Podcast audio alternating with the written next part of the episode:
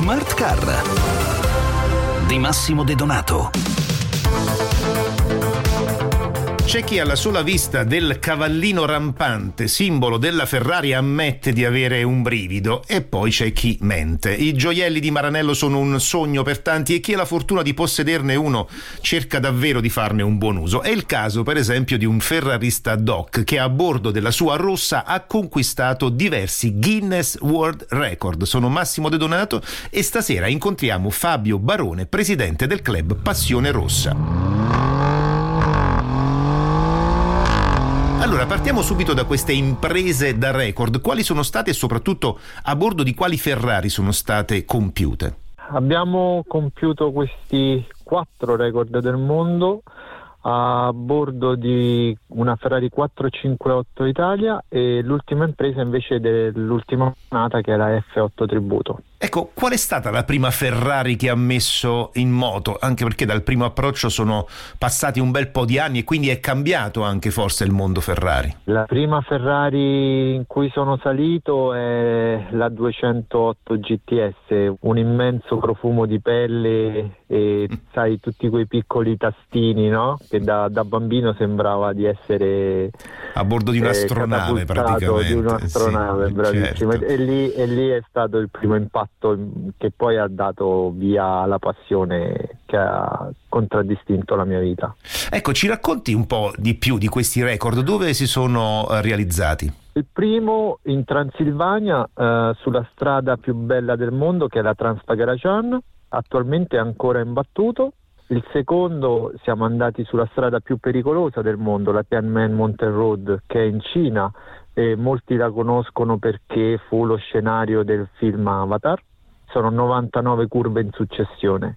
Poi siamo stati nella Valle della Morte nel Marocco, nella Valle del Dades, anche lì ancora imbattuto. E l'ultimo invece siamo stati i primi al mondo a battere Google Map facendo Roma Capo Nord in meno di 49 ore, per la precisione 45 ore, 20 minuti e 37 secondi, mm. battendo per l'appunto Google Maps. Beh, insomma, delle imprese sicuramente epiche che hanno avuto nella Ferrari una protagonista assoluta, ma ovviamente anche nel, nel pilota di queste, di queste, auto, e cioè lei. Eh, a proposito di cambiamenti eh, che sono in corso nel mondo dell'automotive, eh, ovviamente anche eh, Ferrari si sta, come dire, dedicando ad un futuro elettrico, ma anche ad un futuro di modelli diversi. Ad esempio, abbiamo visto l'entrata in gamma di un SUV, la Puro Sangue. Ecco, cosa pensi? Pensa di tutti questi cambiamenti?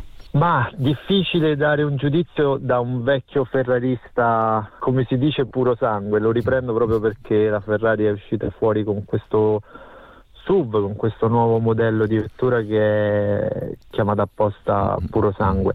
Diciamo che è abbastanza complicato essere pro elettrico perché veniamo da un mondo di cambi mh, mm, manuali, cambia d'H e poi passato all'elettroidraulico, eccetera. Però condividiamo il fatto che prima o poi ci sarà questo mm. cambiamento quindi, e quindi eh, lo accetterete in qualche modo ovviamente ecco eh, un po' eh, complicato eh, certo sì. lo immaginiamo come tutti i vecchi appassionati eh, di esatto. auto a motore endotermico ecco a proposito di questo e a proposito del club Passione Rossa di cui sei presidente un club che ha portato avanti oltre che una filosofia di vita anche altri obiettivi tra cui quelli di altri record sì, Passione Rossa è da sempre considerato il Ferrari Owners Club più famoso e più importante nel mondo, oltre 100 iscritti per 150 vetture. Siamo stati i primi al mondo ad entrare in San Pietro, siamo stati i primi al mondo a portare le Ferrari al Circolo Polare Artico.